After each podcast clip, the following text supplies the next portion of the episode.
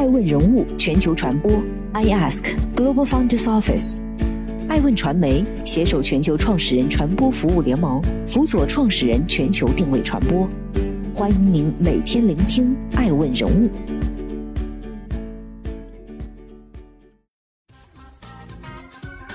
Hello，大家好，欢迎大家的守候。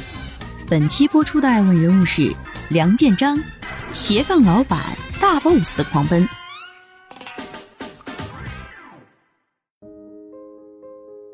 五十二岁的梁建章再次敲响了上市之钟，中概股回归港股大潮再添一浪。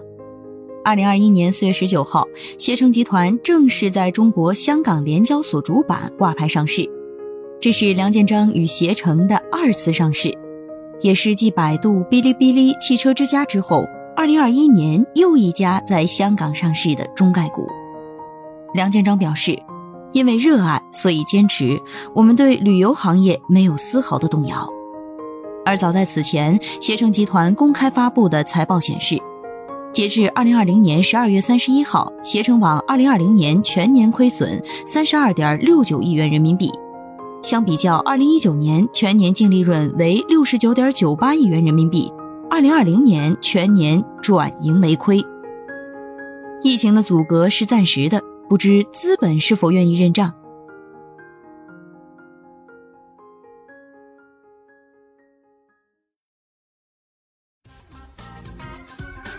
欢迎继续聆听《守候爱问人物全球传播》，正在播出的爱问人物是梁建章，会咬人的兔子。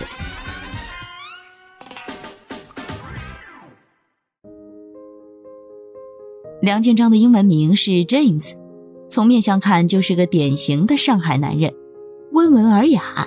但熟悉他的朋友都知道，梁建章是一只会咬人的兔子。十六岁考入上海复旦大学，二十岁获得美国乔治亚理工学院电脑系硕士学位，二十二岁供职于甲骨文担任研发工程师。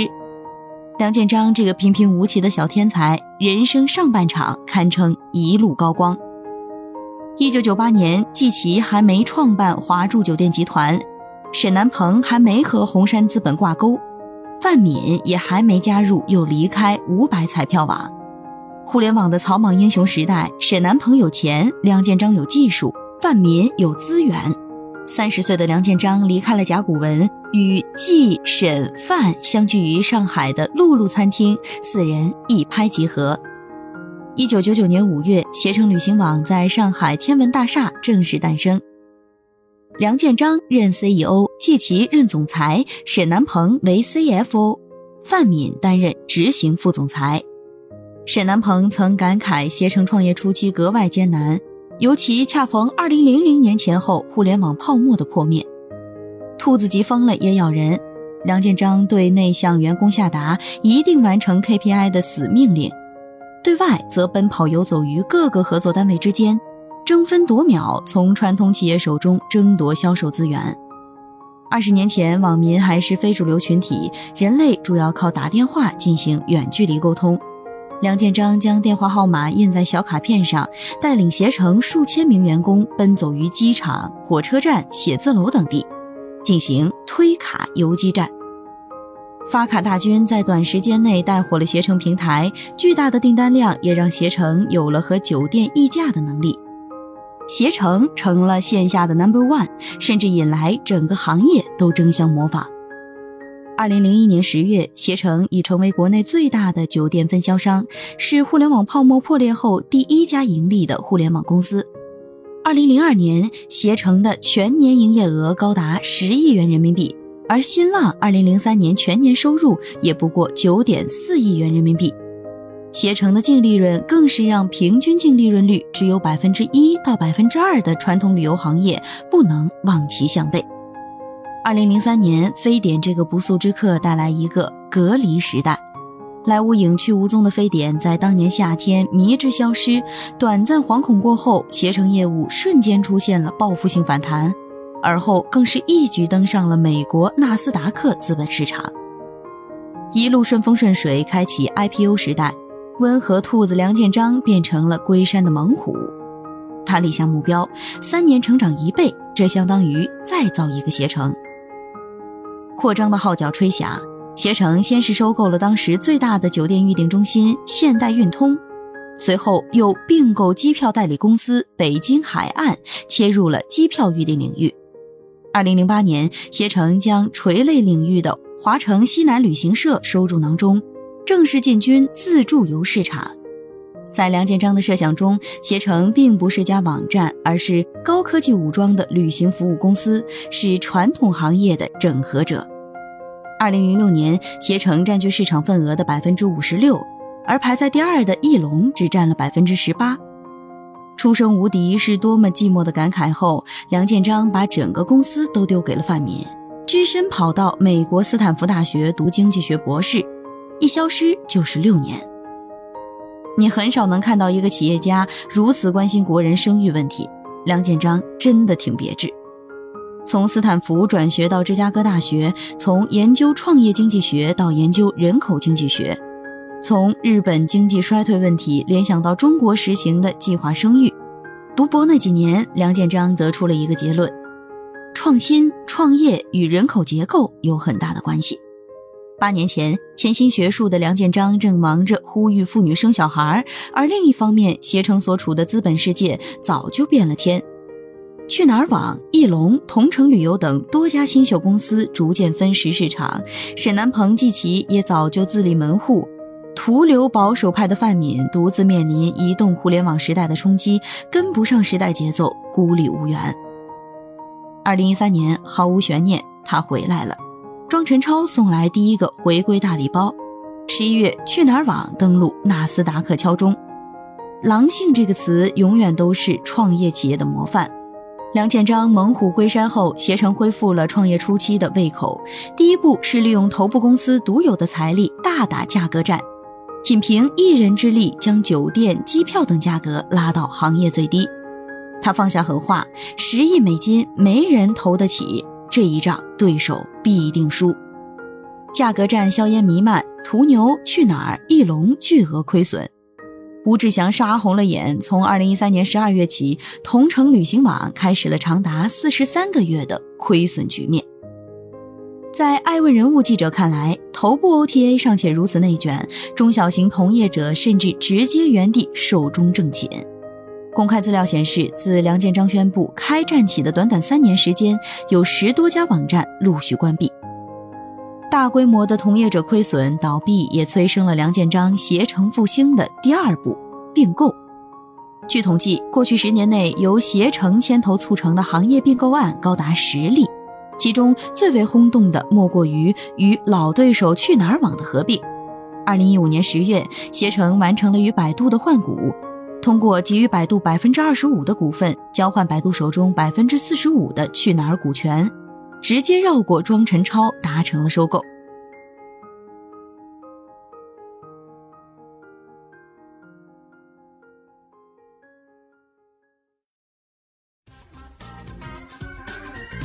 欢迎继续聆听《守候爱问人物全球传播》，正在播出的爱问人物是梁建章，黑天鹅飞了很久。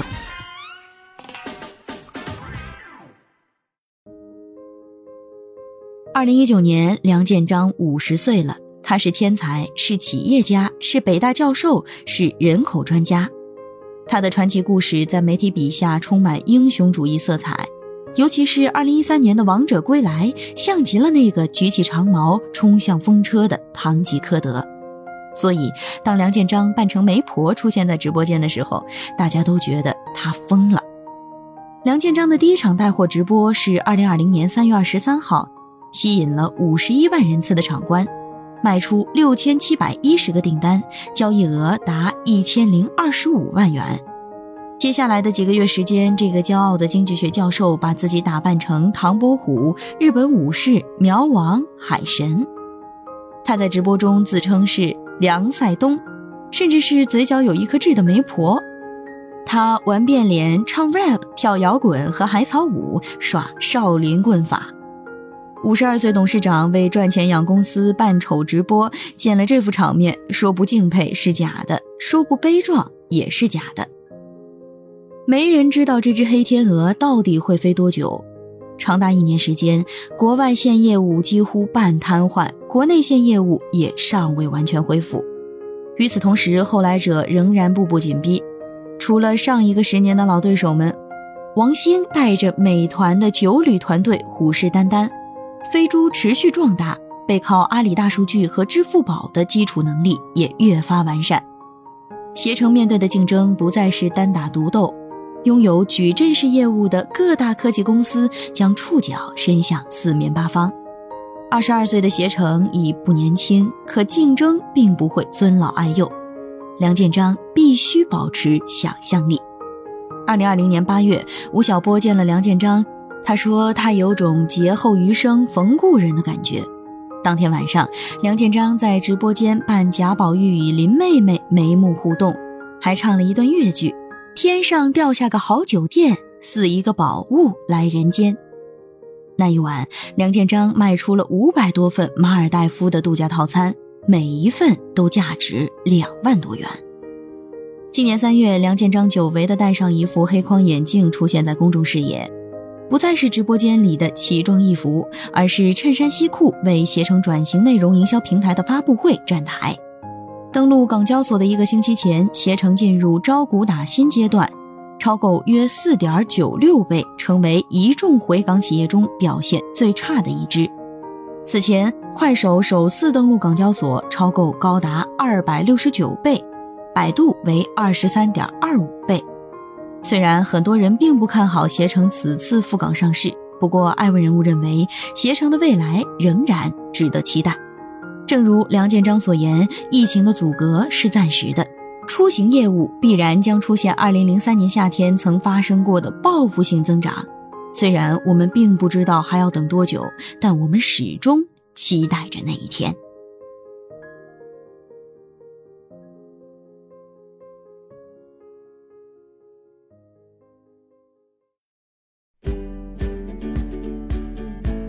顶级人物，欢迎关注每周六晚十一点海南卫视，同步在学习强国 APP 直播。更多完整内容，欢迎关注爱问官网 iask-media.com。更多精彩内容，也可以搜索爱问人物抖音号 iaskleaders。爱问人物全球传播，iask Global Founders Office。